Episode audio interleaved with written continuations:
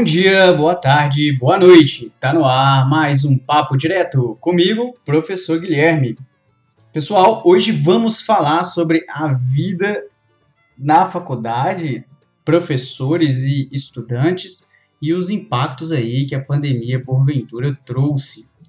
Antes, quero registrar aqui que tudo que tem acontecido essa semana nas questões raciais, manifestações inclusive algumas matérias que eu vi me tocaram bastante. Eu creio que é algo que nós precisamos conversar para falar de justiça social e estou procurando alguém para poder conversar, trazer uma entrevista de um ponto de vista mais legítimo. Tranquilo? Enquanto isso, vou pedir para vocês, se vocês estão gostando de ouvir o podcast, compartilhe aí com os amigos. É, eu acho muito legal quando algum amigo me manda um podcast que tem a ver com algo que eu gosto. Então imagino que se vocês mandem também aí para os seus amigos, isso possa ser muito positivo para mim. Seguir o canal, comentar no Instagram quando eu posto lá alguma dúvida, alguma até uma divergência que vocês tiverem do programa. Tranquilo?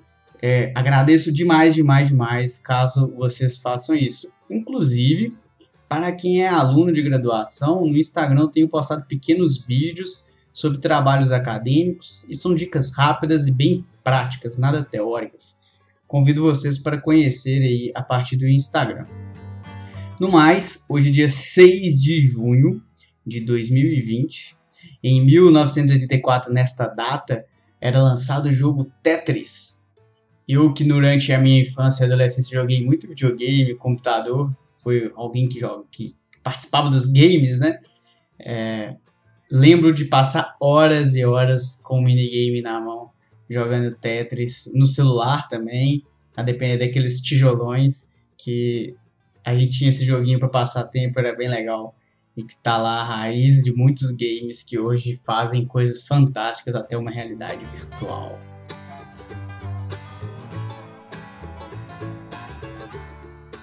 Mas então vamos ao que interessa. Vamos falar aí sobre o impacto na vida do professor, do estudante no meio da pandemia. E nesse programa eu fiz algo um pouco inédito, não sei como vai ficar essa dinâmica. Eu pedi alguns alunos e até um amigo professor para enviar um relato que fosse curto, para a gente poder fazer esse debate não tão centrado na minha vida. Mas de toda forma, inicialmente, muitos de vocês sabem, eu sou professor, eu dou aula de direito, isso já é desde 2015, algo que eu faço com muita dedicação, com muito amor. Eu sou aquele tipo de pessoa que, se tiver um outro trabalho paralelo, eu faço. Mas o de professor é a prioridade, é onde eu invisto minha energia. E que nesse período de pandemia, de fato, vieram vários desafios. Foram muitos desafios que eu vou falar aqui durante essa passagem, principalmente a partir do que os próprios colegas forem comentando. Então vamos ouvir agora o relato da aluna Júnia. A Júnia é minha aluna na FASÉ, lá no décimo período, ou seja, é muito mais minha colega do que minha aluna, e ela trouxe aqui pra gente uma fala. Vamos ouvir.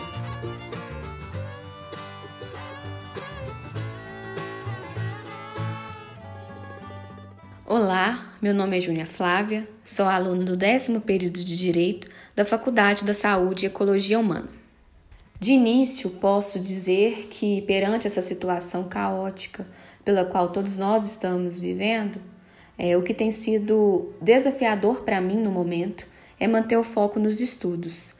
É, e confesso que sem as aulas presenciais, é, a minha rotina ela mudou bastante, já que precisei me adaptar a esse novo sistema de aula.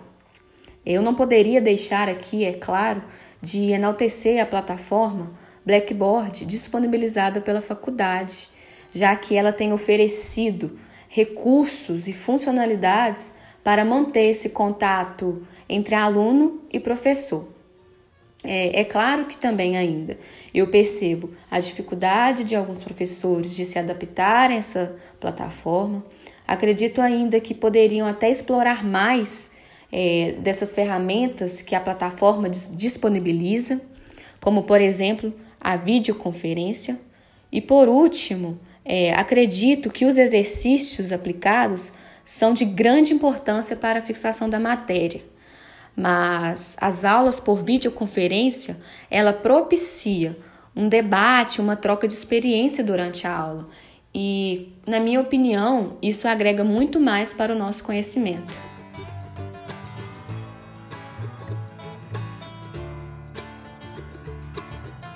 Começo aí com esse relato da aluna Júnior, até porque ele já traz alguns elementos, como por exemplo o sistema aula. É, o sistema aula, que na verdade é o sistema Blackboard, ele é um sistema que é homologado pelo MEC, os professores utilizam ele é, já há algum tempo, mas com certeza a gente explorava muito menos recursos e nós tivemos que aprender isso um tanto quanto rápido. A faculdade, muito imediatamente, ao identificar que as atividades parariam, fiz, fez uma reunião com os professores. Nós tivemos dois dias ali com o pessoal da tecnologia, informática e aprendemos a mexer nesses instrumentos. Eu, inclusive, no momento que eu tracei as minhas estratégias, eu não planejei a aula ao vivo. Eu entendi que dentro de um cálculo de custo e benefício, de prejuízos e vantagens da aula ao vivo, a aula gravada seria melhor.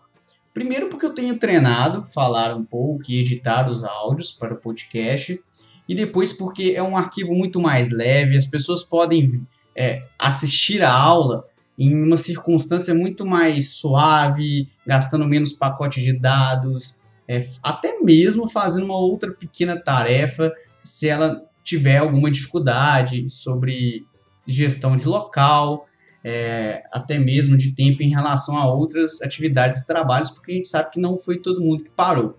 A faculdade mudou a orientação em um determinado momento e passou a exigir que a gente, no mínimo, conciliasse as outras metodologias com a aula ao vivo. E de fato, a minha percepção é que a aula ao vivo ela tem uma vantagem do aluno poder tirar dúvidas. Então, o aluno interessado, ele aproveita mais a aula ao vivo. Então, essa observação da aluna Júnior é muito interessante. Por outro lado, em alguma circunstância que a aula está a, a, turma está um pouco mais motivada, uma, aluna com, uma turma com perfil de ser calada, é um pouco mais difícil, porque você dá aula sabendo que tem gente ao vivo, mas que elas não vão participar e que você tenta quebrar o gelo e não consegue quebrar o gelo, e é muito diferente, né? Porque numa aula ao vivo você chega até o aluno e fala. Então isso já foi assim, um choque gigante dentro dessa metodologia, talvez dos principais choques que eu tive enquanto professor. Mas então agora vamos ouvir um outro relato. Agora quem vai falar é o aluno Arthur. O Arthur é um aluno também da FASE, agora já do sexto período, e ele traz algumas coisas aqui pra gente. Fala, Arthur!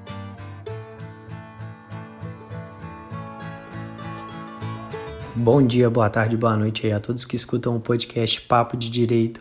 Meu nome é Arthur César, tenho 21 anos e curso Direito na FASE, onde o professor Guilherme me dá aula de Direito do Consumidor no sexto período.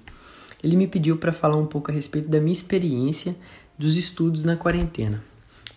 Infelizmente, né, porque essa é a única opção e não tem como, eu não estou gostando, porque eu acho que eu não estou absorvendo conhecimento da mesma forma que absorvo em sala de aula é, é um, um, ensino, a forma de ensino, o ensino EAD, é um ensino que eu não escolheria nem se o meu curso me desse essa opção, porque eu acho que eu tenho muita dificuldade é, em concentrar, principalmente. Acaba também que uma coisa que influencia muito é o fato de eu estar trabalhando e estudando em casa. Então, eu fico muito tempo no mesmo lugar, tipo, eu trabalho, estudo, eu passo o dia todo no mesmo lugar e chega uma parte do dia que eu estou mais distraído. E essa, essa hora geralmente é a hora que, entre aspas, estou na faculdade. Mas infelizmente, é, essa é a opção para o momento. Graças a Deus eu ainda tenho essa opção de trabalhar e estudar em casa. Mas é isso. Muito obrigado aí pela, pelo convite, professor. E galera, fiquem em casa.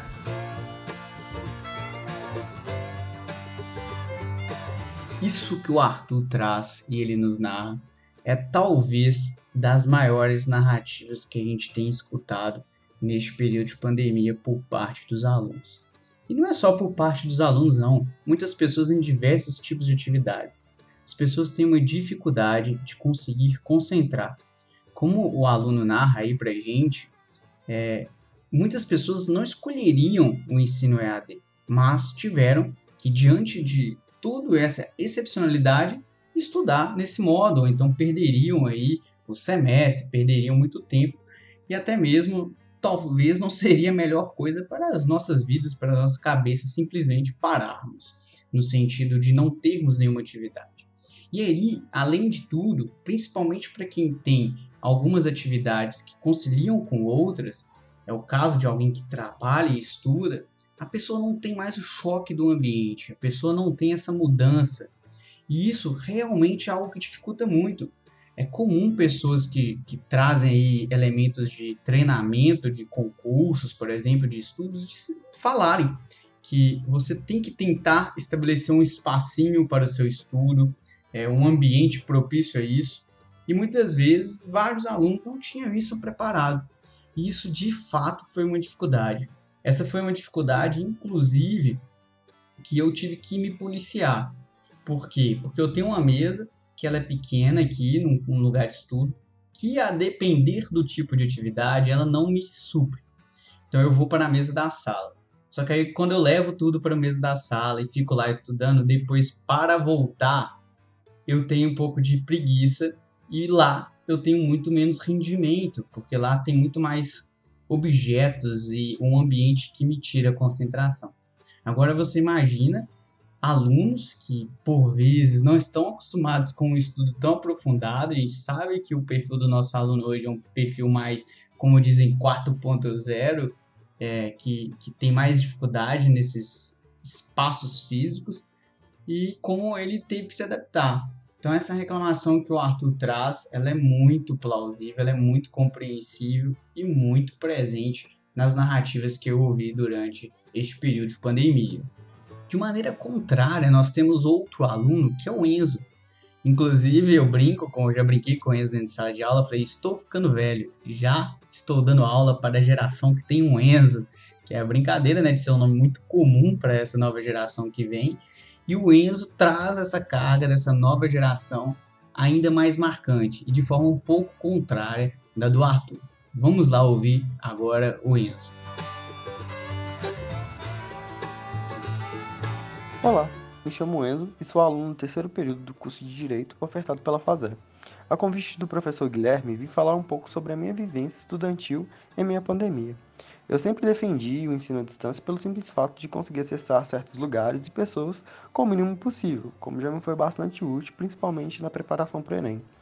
Com essa pandemia, eu fui obrigado a me incluir nesse sistema novamente e revivenciar meu principal desafio, que é conseguir a compreensão familiar sobre o momento certo a ser dedicado aos estudos. Nesse tempo em que todo mundo está tão juntinho, é um pouco difícil.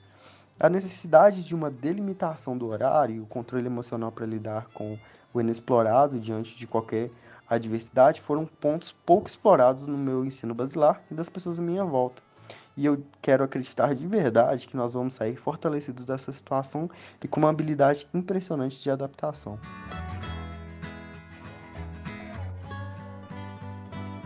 O que o Enzo nos traz já é uma outra perspectiva é a perspectiva de um aluno que gostaria de estudar na modalidade AD em virtude de algumas vantagens e aí eu corroboro com ele, concordo. Eu, por exemplo, tenho economizado muito com deslocamento. E esse, esse, essa economia não é nem a financeira que é mais importante no caso, é tempo, é desgaste físico, é até mesmo o perigo do trânsito. Eu tenho aproveitado esse tempo porque mais ou menos o horário que acabaria a aula, até eu chegar em casa tudo mais, eu não tenho coragem de caminhar com a Amora, minha cachorrinha.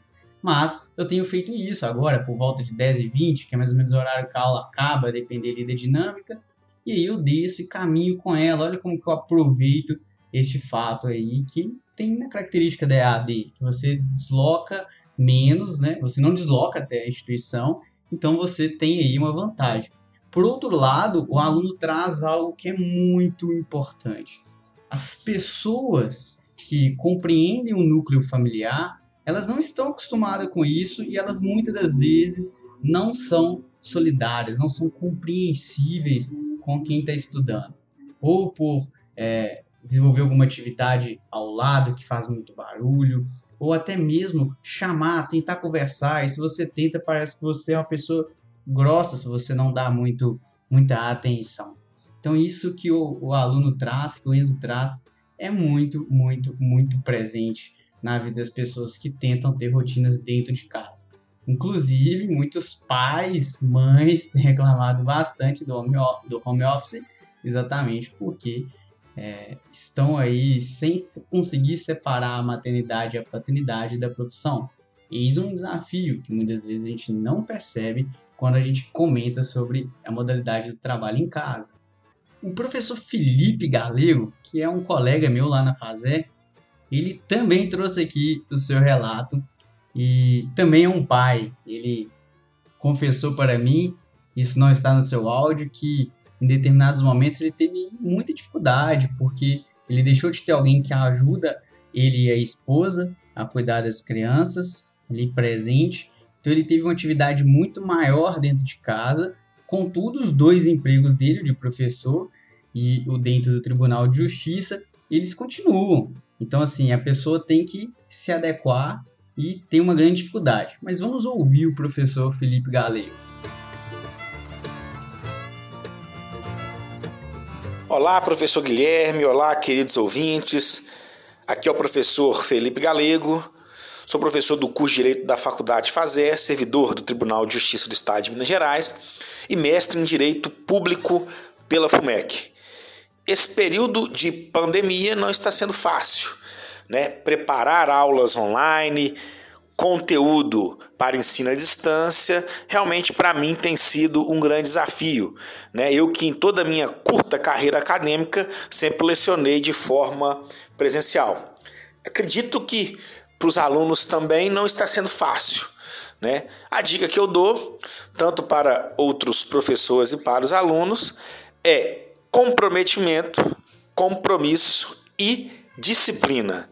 Tá ok, pessoal? Vamos lá, falta pouco. Se Deus quiser, em breve estaremos todos juntos novamente. Um abração e até breve. Dessa narrativa do professor Felipe, é, eu acho que os alunos podem tirar um proveito disso, que é exatamente pensar em ter um comprometimento, em ter uma disciplina, em ter hábitos, em ter rotinas, que talvez seja o termo mais dito por todos aqueles que vêm orientando as práticas, seja para o trabalho, seja para os estudos. E é nesse sentido que um outro aluno, o aluno Pedro, agora um, na verdade ele é um ex-aluno, né, que eu dei aula para ele lá na PUC, que ele também traz o seu relato e aí um pouco voltado para essa questão de ter uma rotina. introdução do regime letivo, algumas coisas mudaram na minha rotina sim, mas eu tenho tentado manter da mesma forma que era antes dessa crise se instaurar. Tenho dormido e acordado nos mesmos horários, eu assisto às aulas sempre no, no horário que era para ser as aulas, não deixo para assistir depois. Faço as atividades sempre em ordem que eu estabeleço os critérios como urgência, é, dificuldade que eu tenho na matéria, data para entregar e aí eu vou estabelecendo critérios assim para eu conseguir me guiar e tirar o maior proveito e tornar meus, meus estudos mais eficazes também. Mas no mais, algumas coisas até mudaram para melhor. Porque como você não tem o tempo de deslocamento até a faculdade, por exemplo, que eu morava relativamente longe, agora eu posso dormir alguns minutos a mais. É, eu posso também tirar mais tempo para me exercitar, para passar com a família botar séries em dia também. Eu acho que o lado psicológico é muito importante também. É, mas no mais mesmo, algumas, algumas mudanças foram até feitas para melhor, eu acho. Claro que uma matéria ou outra vai sair prejudicada porque os professores não tiveram treinamento adequado para lidar com a plataforma online, mas eu estou achando que, no geral, os professores estão sabendo lidar bem, sim, até com os alunos, estão tirando dúvidas, estão sendo bem, bem solícitos, sabe? Dessa fala do Pedro, que é um excelente aluno, a gente pode perceber como que concilia com aquilo que o professor Galego trouxe, que nós precisamos aí de um comprometimento, de um envolvimento, nós precisamos de ter para conseguir estudar de uma rotina e de um hábito, e como ele conseguiu tirar até proveito da ausência do deslocamento. É, eu acho que de todos esses relatos dos estudantes dos professor, e do professor Felipe, a gente retira muita coisa, mas a principal coisa é que a gente não estava muito preparado. E é uma grande chance do mundo mudar. Eu não sou muito otimista. Acho que principalmente no espaço da docência a gente deve ver as coisas com um misto de vanguarda no que se diz respeito aos instrumentos, mas conservar ideias que foram há muito tempo trabalhadas e, e que trouxeram um desenvolvimento da sociedade. Então, o ensino ele deve prezar por elementos básicos que valorizam o humano. Então, meu medo é que a informática, né? A informática parece até algo já de alguém velho, mas que a tecnologia não não vire a alma, mas eu gosto dela como um instrumento e não como o fim último. Ah, você vai fazer coisas bonitas tecnologicamente, mas não vai ter um conteúdo técnico tão grande. Então, eu tenho um pouco de receio nisso. Mas o desafio que a pandemia trouxe aos professores também nos permitiu desenvolver em muitos elementos. Por outro lado, nós temos até mesmo o medo do, da economia, de não conseguirmos aí retomar não temos, de termos um alto índice de desemprego. Inclusive, um, um dos relatos que eu trouxe, que é da Josi, que trabalha lá com a gente na faculdade de forma indireta no Xerox e nos auxilia pra caramba, junto com o Júlio, pessoas que têm um humor incrível, que tem o melhor marketing do Instagram que eu conheço, que inclusive durante esse tempo da pandemia ligou pra gente via é, conferência do Instagram para bater um papo e aproximar mais professores e alunos de uma forma muito divertida. Vamos ouvir o que Cajuse trouxe para gente.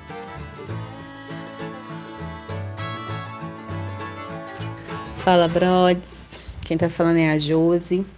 Eu sou esposa do Júlio. Nós temos um Xerox na Fazé, que fica em Vespasiano. O Xerox é nossa única fonte de renda. Nós estamos parados desde o dia 14 de março. Nós temos uma filha de dois anos, a Isadora. Ela está matriculada em uma escola. Nós conseguimos suspender a mensalidade dela por tempo indeterminado, porque nós não temos condições de pagar. Eu consegui sacar no dia 2 de maio o auxílio emergencial. Por hora é a nossa única fonte de renda. Nós estamos na expectativa de tudo voltar ao normal, mas com consciência que tem que voltar na hora certa, na hora que for seguro, porque nós precisamos sim trabalhar, mas nós precisamos de, de saúde para trabalhar. Mas vamos que vamos, vai dar certo. É isso aí. Eu deixei essa fala da Josi por último, exatamente porque ela ultrapassa muitas das vezes pequenas preocupações sobre se estou rendendo muito, se estou rendendo pouco. Eu já entrei durante essa pandemia em alguns dias de parafuso porque eu me sentia muito inútil, porque eu não estava rendendo e trazia ansiedade, crises respiratórias. Foi muito necessário eu fazer algum tipo de exercício, respirar, mentalizar coisas boas, tranquilizar, porque é algo que mostra muita sabedoria de pessoas que estão ali sem o seu trabalho. E, e, nós sabemos a dificuldade, nós temos que pensar nessas dificuldades nesse período, e por outro lado, pensa na importância de voltarmos às atividades com segurança e com saúde. Eu espero muito que a gente ultrapasse tudo isso de forma muito sadia, como disse a Josi, que a gente consiga superar. E, e logo, logo estarmos no ambiente da faculdade. Eu sinto muita falta, sinto falta das conversas no Xerox, eu sinto falta do corredor, que de certa forma sempre me apavora porque eu tenho timidez de andar no corredor, mas que ainda assim é algo que eu sinto falta da sala de aula, do contato do olho no olho, de sentir a respiração do aluno e perceber quando ele não está conseguindo pegar algo que eu acho que eu estava falando bem. E, e, tudo isso que envolve a docência, até sentar uma hora antes lá na mesa da cantina para estudar um pouco. Eu espero muito que isso aconteça de forma muito rápida. Então, pessoal, é, eu quis trazer o relato dessas pessoas, comentar um pouco e tentar não ser muito cansativo e também trazer essa perspectiva de que é de dentro da faculdade. E queria agradecer muito aos alunos, a Josi, ao Felipe, que participaram, que mandaram prontamente o áudio para mim. É, é muito legal ter essas visões de várias perspectivas para a gente sair do nosso mundinho. Então, se alguns às vezes acham, ah, nós já estamos no século 21, todo mundo tem facilidade de ter meios eh, informatizados e etc., isso não é suficiente. Existem diversos outros critérios humanos e a gente deve pensar cada passo desse. Claro, a gente não teve tempo para pensar, mas que as condutas para remediar, que elas possam ser racionalizadas, que elas possam ser pensadas no múltiplo que o ser humano é. Tranquilo? Um grande abraço, muito obrigado por esses alunos. E agora vamos lá para as dicas da prima. Olá, aqui é Paula. Como no episódio de hoje o Guilherme trouxe relatos de professores e alunos sobre o impacto da pandemia na educação, as dicas são dois filmes que tratam deste assunto: relação professor e aluno e educação primeira delas é um filme, um documentário nacional chamado Nunca Me Sonharam. O documentário é de 2017 e traz estudantes, gestores, professores e especialistas discutindo a realidade do ensino nas escolas públicas brasileiras.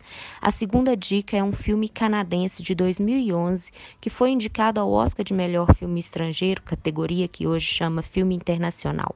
O filme chama O que Traz Boas Novas. O filme conta a história de um professor imigrante imigrante numa escola de ensino infantil. Vale muito a pena conferir. Espero que gostem.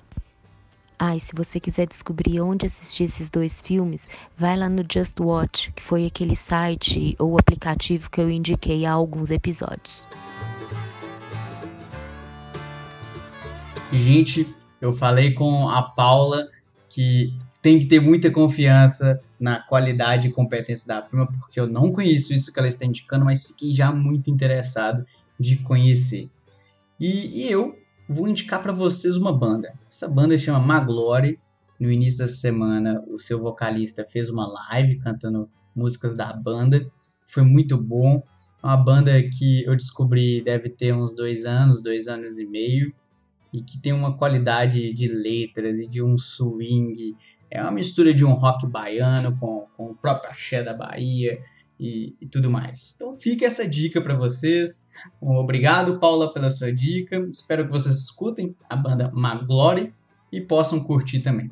No mais, reforço, compartilhe com os amigos, siga lá no Instagram, guilhermeferreira.prof e espero vocês no próximo episódio. Por hoje é só, muito obrigado por seguir até aqui e tchau, tchau, pessoal!